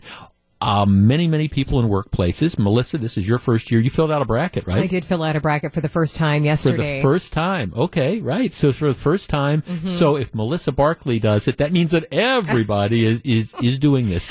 But well, you know, it's interesting because I was asking other people because I felt like I was the only one that would never filled out a bracket before. Um, but there are others out there. Not too many. To one. Yeah, right. Not, not, not, not too many of them. And we had to, we had to kind of scour the area, but first we found time them. For everything. Okay, so who do you have winning? Can we uh, say that, winning, or is it? Yes, I mean, I, you know, I know last year. I do know that Villanova did really well last year, and right. they won. So I somehow ended up with Villanova as the winner again. Okay, I, I don't, I, I okay. don't know how that happened, but okay, no, no. I, I actually, I haven't for the last couple of years. I always used to do that. I used to fill out brackets. Mm-hmm. And I used to plan these things. I've stopped doing that for the last couple of years because I was I was really no good at it, just absolutely no good at all at it. And then I'd get frustrated. It's like grumble, grumble, grumble. So yeah. so this year I'm going to go to Las Vegas and we'll actually put money on my different predictions. We'll, I'll be interested to see how you do out there. Uh, yeah, I've got a system. Oh, good. I, I've got I've got a system, and if my wife was listening to that, she's probably going, "Oh, give me strength. He's got a system there." But I, there's a method to your right, madness. Yeah. Well, there, yeah, right. Well, as I always say, it is important to have a plan. It could be a crumb plan, but it's important to have a plan, and yes, I have a plan that I'm going to embark on. Um, whether I share that or not, I, I don't know. But in any event, I, I distracted myself there. Last year, eight hundred sixty-nine million dollars in revenue generated by the N C double A basketball tournament. What makes the N C double A basketball tournament go? Well, it's the kids. At the end of the day, it's the basketball players. You don't have an N C double A basketball tournament unless you have the players that are playing in the N C double A basketball tournament. There are a handful, and it is a relative handful, of the people that are playing in this N C double A tournament over the next few days who are going to go on and they are going to make an absolute fortune in the N B A. But the reality is most of the young people that are playing are not Zion Williamson. Zion Williamson is the kid from Duke who's, you know, all-world, maybe one of the greatest basketball players of a generation. Yes, Zion Williamson, he's he's been at Duke for one year because they essentially make him go to college for a year before he can play in the N B A. He's going to go to the N B A. He's going to be drafted number one. He's going to make a fortune, and you assume this could be like the next Giannis. It could be like the next LeBron James. He's a special type of player. But the truth of the matter is the vast majority of the people that are on these teams at the N C double A tournament, they're not going to play at the next level of basketball. They're going to, you know, get their degrees, and then they're going to be working, you know, as accountants, and they're going to be maybe going to law school, and they're going to be selling insurance and doing all those things. They're not going to get any money out of of this. They do get their education paid for, and their education is a big deal, and they get, you know, room and board. But that's a fraction of what the N C double A and the member schools are going to make on these different activities. Which brings me to Dick Vitale. Dick Vitale, who is, of course, you know, one of the commentators forever on E S P N. You know, he, he had some interesting remarks the other day, and I'm kind of looking at what he said. He said, take a look at Zion. Why shouldn't he play and get paid? It's a cesspool. Guys hustling kids, hustling um, dollars. Let me tell you, we can solve all the problem. We should let kids get the money. We should let N C double A basketball players make appearance. We should let them endorse products. We should let the kids be able to benefit. And if you allowed the kids to economically benefit, he says what this would do is it would take a lot of the cheating out from the, the game. It would take out the secret payoffs that some coaches make to try to get the best players. He's essentially saying there's all this money that's involved in the N C double A, and what we need to do is we need to figure out a better way to share that with the kids. And the argument is essentially that, hey, you know, we, we think that the kids, in this case the student athletes or the athlete students or the athletes, however you want to look at it, I mean, they're the attraction. Why should they get a college degree when and only a college degree, and in some cases it's not even that, if they drop out or whatever, or they lose their scholarships, why shouldn't they be entitled to be paid? four one four, seven nine nine, one six two zero. That is the AccuNet Mortgage talk and text line. On the eve of the real start of the N C double A basketball tournament, and I know there have been play-in games, you know, yesterday and today, but on the eve of the start of the real tournament, is it time to look at the model and say, you know what, there's so much money involved here that these kids, who are really the product, they should be entitled to more than they're getting. four one four, seven nine nine, one six two zero. That is the AccuNet Mortgage talk and text line. We discuss in just a moment. If you're on the line, please hold on. This is Jeff Wagner. Welcome back to Jeff Wagner on W T M J. Our number, four one four, seven nine nine, one six two zero. Our first texter says, what is the value of four years of college plus room and board? And my answer would be a fraction of what the N C double A and the member schools make on the kids that play basketball. And that's where I, I'm with Vital on this one.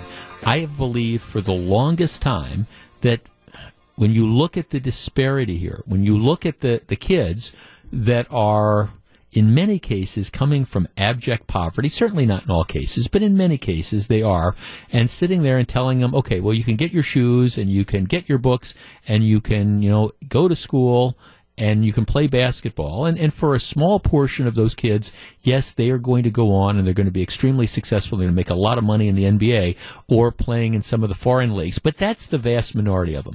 Most of the kids are not going to make their living playing professional basketball. And you may disagree with me, but I think I think just simply saying, okay, it's room and board and it's the scholarship is completely out of proportion to what the N C double A makes on this. And let's face it, some of these kids aren't there a- at all. I mean, this this whole idea that you have to be of a certain age or you can't play in the N B A until, you know, your at least your high school class is one year out. That's that's ridiculous. Zion Williamson, who is ready to play in the N B A now, I think it is grossly unfair to say that he has to go to college or he has to play in some foreign league simply because we want to protect the college game. As a matter of fact, I think these one-and-done ball players, the folks that go out and have no, they don't want to be in school. Zion Williamson, he doesn't care about being in school. He's just putting in his time for one year at Duke so he can make a bunch of money in the N B A. And by the way, I don't fault him for that. But this idea that we tell him, no, you know, you have to, you can't go to the N B A right now. You can't take that money. You have to stay in college for a year. Nuts to that. I mean, if the kid's eighteen years old, you can sign contracts, let him go out and let him make money. As far as the schools, and I don't care what school it is, these schools that are making hand over money, hand over fist, let the kids do endorsement deals, right? Why? What is the harm of that? The reality is a lot of the cheating that goes on nowadays, a lot of the payoffs, it's all because we've got this wink-wink, nod-nod system where you have the kids who, who've got the agents or they want the money or whatever, but, you know, they have to do it under the table. Make it above board. Let it all come out, and let's pay these kids. And do I say that, you know, you want to turn the college game into a mini version of the N B A? No. But the kids are the ones that are providing these services, and I think they're entitled to be compensated for that. And the idea that they're going to get a scholarship and they're going to get some books, I don't think that comes close to essentially compensating them for what they're worth. I just think it would be a much more honest system if you allowed them to get money. And when you look at what's going on, let's say if last year was eight hundred sixty-nine million dollars, this year, let's say it's nine hundred million dollars in revenue just from the N C double A tournament. Why shouldn't that go, at least in part, to the kids who are producing it? I mean, seriously, isn't that what capitalism is all about? This is Jeff Wagner.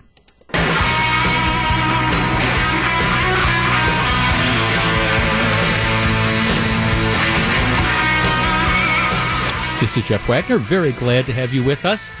April second will be here before you know it. That's two weeks, right? Two weeks from yesterday, right? Two weeks from yesterday. Why do I mention April second? Well, my guess is many of you do not realize that April second is the general election day for the nonpartisan spring elections in Wisconsin. This is the time when you have mayors who might be up for election. This is the time when you have judges who are up for election. In Milwaukee County, there is a heated judicial race for one of the circuit court benches. Ozaukee County, there is a heated judicial race for one of the circuit court jobs. Uh, the existing judge, who's kind of was always a controversial lightning rod, has resigned, and there's two people running for that. Maybe we'll talk about that more as it gets closer. But the big race that everybody can vote on is the race for state Supreme Court.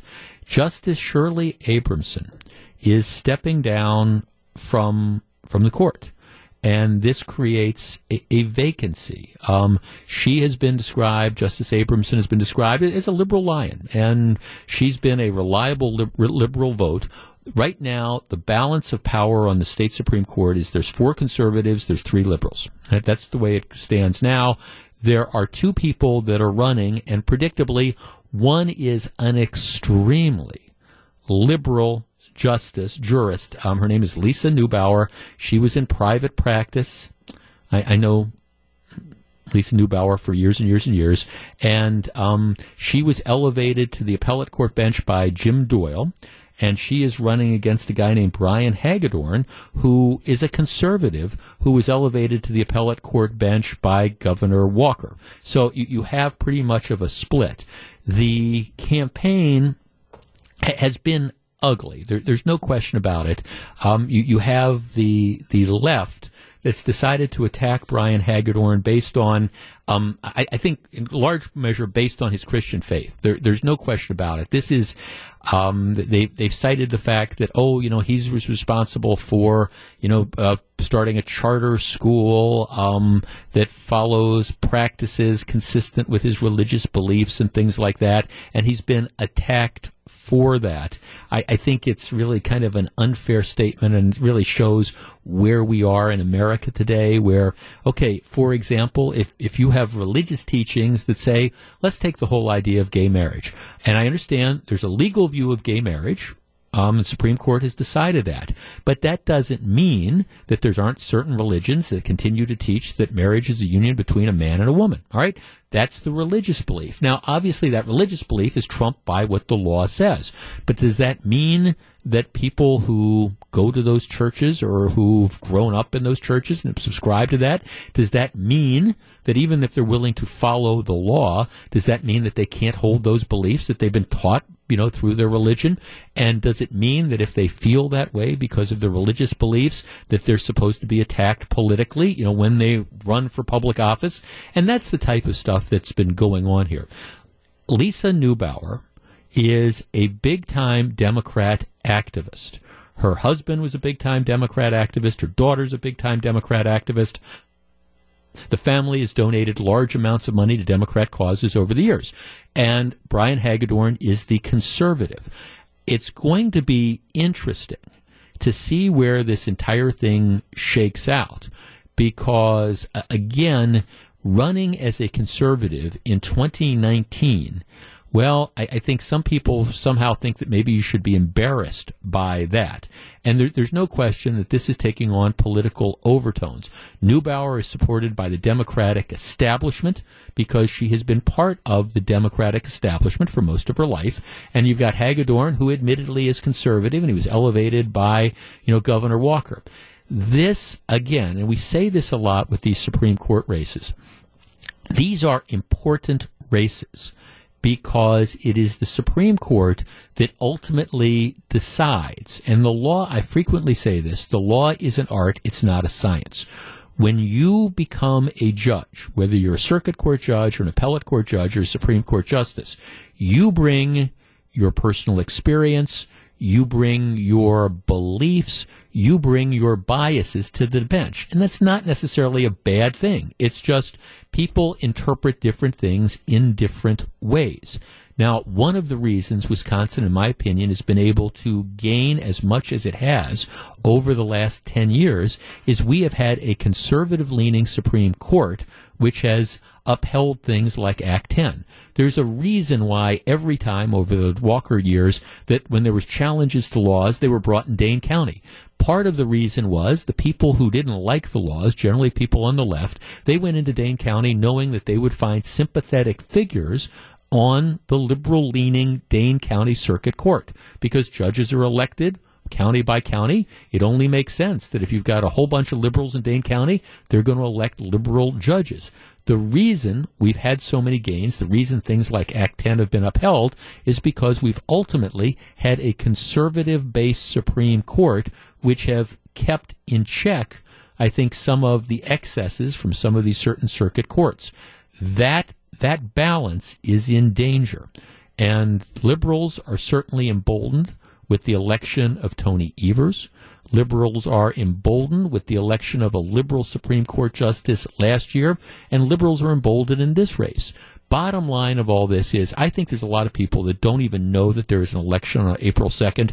We always say the turnout is going to matter, and I think particularly in some of these low turnout races, and this is going to be a low turnout race, turnout matters more than ever. I don't know who's going to win this race. Conventional wisdom says, well, if you believe what's been going on in Wisconsin, the pendulum has swung, the conservative movement is dead. I don't happen to believe that. But a lot of stuff is going to depend on, again, who is able to get their voters out to the polls over the course of the next couple weeks, and that's going to be the test. We're going to be talking more about this Supreme Court race because it is so important. But put it on your calendar. If you don't early vote, the voting is going to be two weeks from yesterday. General election is April second. You want to get out and vote. Back for more. Here's W T M J's Jeff Wagner.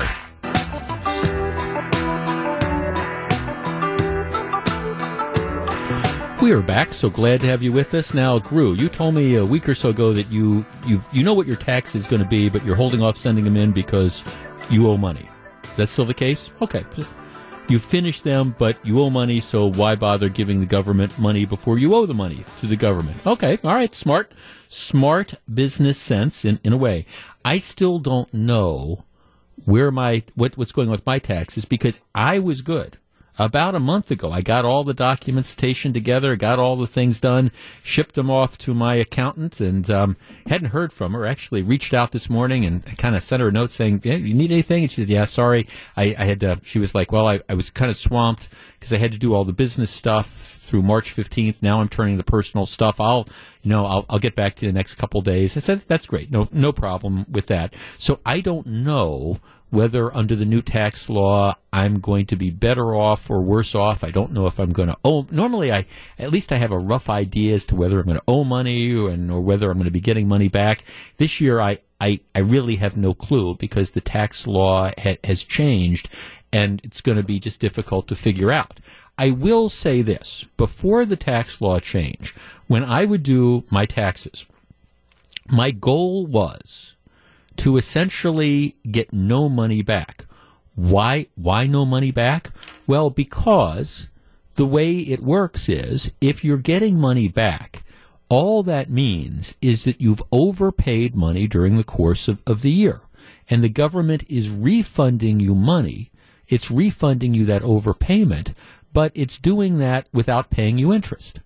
Well, okay, why why do I why do I want that? I mean, if I'm going to give my money somewhere, I, I mean, I could put my money in a C D and the bank will pay me a little bit of interest, admittedly, just a little bit of interest. But I, I, I just, that's the whole idea. If I'm going to give someone my money and let them keep it for a while, when they return it to me, typically you would get interest. So that's always been my goal, which is to, now obviously you don't want to get into a situation where you owe the government a bunch of money, including owing them so much money that you have to pay interest or penalties yourself. But the idea of getting, hey, you got a couple thousand dollars coming back in a tax return or whatever, that's never had an appeal to me because that means somewhere along the line I screwed up. I paid too much during the course of the year. Now, like I say, I don't know where I'm going to be this year, but after I see the way this year shakes down and how the new tax law kind of affects me, I'm I'm going to be in a position to, to know and maybe make some adjustments for next year. One of the things that we have seen happen so far this year for the people who have gotten tax returns, what they found is that the tax returns are perhaps smaller than they thought they were getting. Now, there is a reason for this, and the reason in many cases is that when they changed the tax law last year, they lowered a lot of people's taxes, and that employers, once they got the new tax tables, employers stopped withholding as much money. And my guess is for a lot of people whose tax situation did not change dramatically from year to year, in other words, you didn't have a substantial bump in income or whatever, if your tax refund is lower than last year, all that means is you didn't have as much money withheld from your check. So, okay, maybe maybe they took, maybe you get paid twice a month, and they took twenty dollars l- less out of your check every month, every, you know, those two occasions every month. So, okay, that's forty dollars a month times twelve, four hundred eighty bucks. So if your tax, quote unquote, refund is five hundred dollars less, doesn't necessarily mean your taxes were higher. It just means that you got that money back during the course of the year. You've already gotten it. Now, maybe you didn't notice it and you went ahead and spent it, but it doesn't mean that you didn't get it back. In any event, whenever I have talked about this, I always get some feedback from people saying, Jeff, I kind of understand what you're saying, but you know what? I still like getting that big tax refund. I would rather have it all at once at the end of the year. I'd rather be able then to use it as a big ticket thing. When I, I'd rather like do those taxes, or either I do them or I have somebody else do them, and I find, hey, I'm getting twenty-five hundred dollars back. I'd rather have that twenty-five hundred dollars all at once than I would have two hundred bucks a, a month. or one hundred dollars a check because I lose track of it. If I get that two thousand five hundred dollars, well, then that's real money, and I can go out and I can spend it and I can do something. I can use it towards, I don't know, the new furniture, or I can put that as a down payment on the roof or, or whatever. four one four, seven nine nine, one six two zero. That is the AccuNet Mortgage talk and text line. I don't know that there is a right or wrong answer to this, but I am curious. Would you rather get a large tax refund at the end of the year? You know, you get that one big check back, so then you've got some real money that you can spend. Or would you, again, rather have it rationed out over the course of the, those twelve months. four one four, seven nine nine, one six two zero, that's the AccuNet Mortgage talk and text line. Is it better for you to get it all back in one check after you file your taxes, or to get no tax refund at all, understanding that what that means is you probably got it during the course of the year? What do you prefer? four one four, seven nine nine, one six two zero. That's the AccuNet Mortgage talk and text line. We discuss in just a moment. If you're on the line, please hold on. This is Jeff Wagner. Back to take your calls. Here's W T M J's Jeff Wagner. I'm looking at this study, and it says that about seven out of ten Americans who file taxes, seventy percent of people, get refunds. And, and they like it that way. And what that means is you've made an interest-free loan to the government over the course of the year. But people love the emotional thrill of, of you know, doing their taxes or having somebody do their taxes and then finding, hey, I, I'm getting three thousand dollars back. Julie in Milwaukee. Julie, you're on W T M J. Hello. Hi. Good Good afternoon. Good afternoon, Julie. What do you think? Um, yes, I would like to. Uh, I I like it every week instead of at the end of the year, because I never know if I'm going to live until the end of the year. You know what I mean? And it's like I live for today, and I just think, you know, having the money today is better than at the end of the year because I can budget better. I guess the the thing is, would would you notice that there is this rush of, of opening up the mail, and there's a check from Uncle Sam to you in the amount of two thousand dollars. There there's a rush to that. Is that Is that cooler than getting, I don't know, forty dollars extra a month or something, you know, in your paycheck? Um, you know what? I used to like that rush of having right. it at the end of the year. But as, I, you know, we're getting older, it's like I rather have it during, I just rather have it during the year because, like I said, we right. my husband and I budget. So yeah, and it, and it helps. No, thanks for the call. four one four, seven nine nine, one six two zero. That's the AccuNet Mortgage talk and text line. Now, Julie, what you're talking about makes sense financially. You get it as soon as possible, and then you can spend it. The the reality, though, for a lot of people, and maybe it's a psychological thing, you know, if you get, you know, an extra twenty-five dollars, you know, every two weeks, that's nowhere near as cool as getting an extra three hundred dollars or five hundred dollars or six hundred dollars, you know, at the end of the year, because six hundred dollars is a bigger number than twenty dollars or whatever. But economically, you're you're right. And I guess maybe in a perfect world, what you would do is you take that extra twenty dollars or whatever, and you'd put it in a bank account, and you'd let it grow a little bit, and you'd get some interest off of it, and probably not much in today's day and age. Debbie in Menominee Falls. Debbie, you're on W T M J. Good afternoon. Hi. Thanks for taking my call. Thanks for calling. I would rather get it every week than at the end of the year because, for example, I know that my bank, my um, bill is not going to come to this, but my uh, the electric company is not going to wait till the end of the year for me right. to pay them. Right, right. So I'd rather have it so that I can, you know, know what's coming up. Right. Well, it, it just or it, it makes it a little bit easier, right? You've got your fixed Correct. payments, and so if you're getting that money up front, it makes it a little bit easier to pay for that. Even though, even though getting a check for a couple thousand dollars at the end of the year would probably be nice, huh?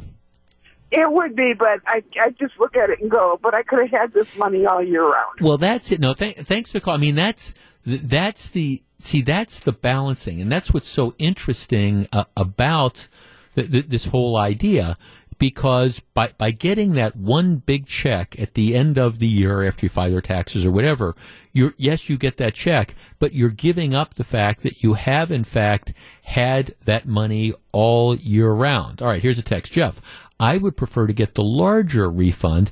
And actually, this year we made out better than last year because the uh, child care deduction went up. Yeah, I don't, again, I don't know how I'm going to turn out one way or the other. I'm kind of curious to see about this.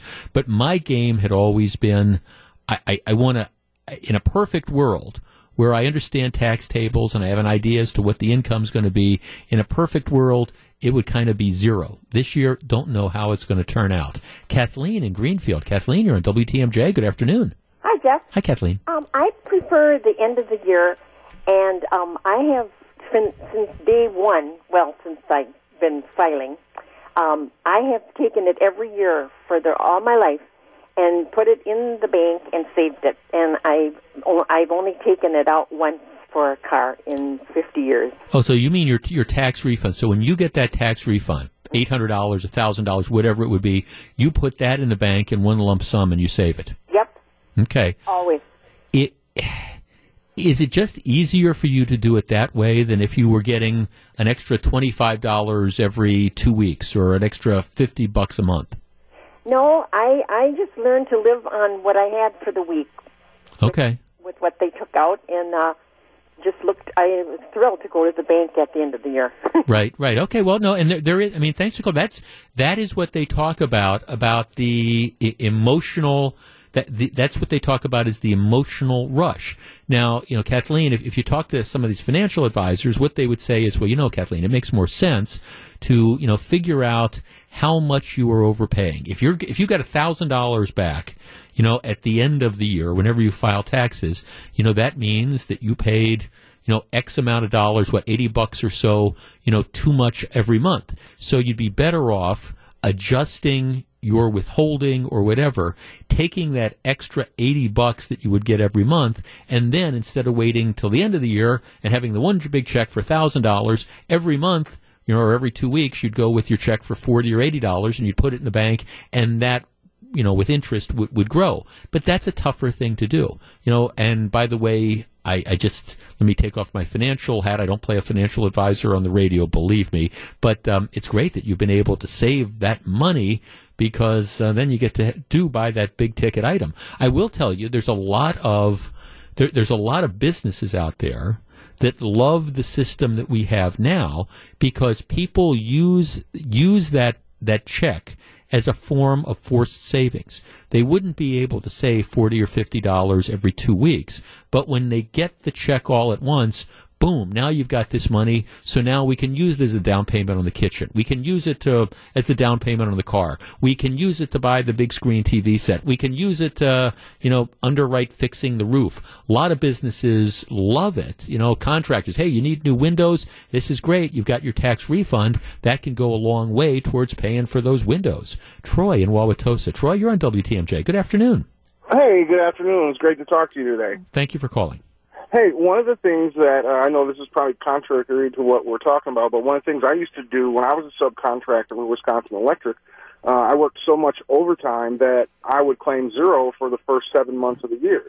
And then the last months of the year, I would claim exempt. So then I would get all my money the whole second half of the year, knowing that I'd already paid my taxes off. So then when Thanksgiving and Christmas came, I didn't have to worry about how much money I was spending. I knew how much I could save. I knew all that money that I was making was coming right back to me because I'd already paid my taxes off in the first half of the year. Yeah, you right. And, and again, economists might say, well, you know, you were losing out on the time value of money, but for you, it, it felt good. I mean, it, yeah. it was just right. It felt good. No, I think I, I, I mean, I see, I kind of get that as a way. I we have a we have four oh one k's here at work. Thank you, Good Karma Brands. And one of the things that I do is I am fortunate, and I believe me, I, I am fortunate, but I, I try to fully fund the, the four oh one k plan. And one of the things that I do is I front load it. So for the first several months of the year, when you look at my paycheck, it's really not that big, but it's because all this money is going into the four oh one k plan. Once you hit the limit that the government lets you put in, then, then I, then I, obviously they stop taking money out. And then, you know, so I have larger paychecks at the, the end of the year. It does, again, a little bit of a squeeze at the beginning of the year, but the same thing. I just, I like getting it out of the way. I like getting it funded. Bottom line is, whichever way you do it, it may be a little bit different this year, and you need to be aware of that. I think once more people get their taxes done and start looking at it, we're going to have a discussion as to whether or not the tax laws have benefited you or not. But the bottom line is, if you're getting a huge amount of money back as a tax refund, you might, and I say might, want to think about, are you having too much withheld during the course of the year? Unless you don't mind giving the government an interest-free loan and just like that big check at the end of the year, in which case, go with God. We'll be back and find out what John McCure, Melissa Barkley, and Greg Matzik have on their minds. Stick around.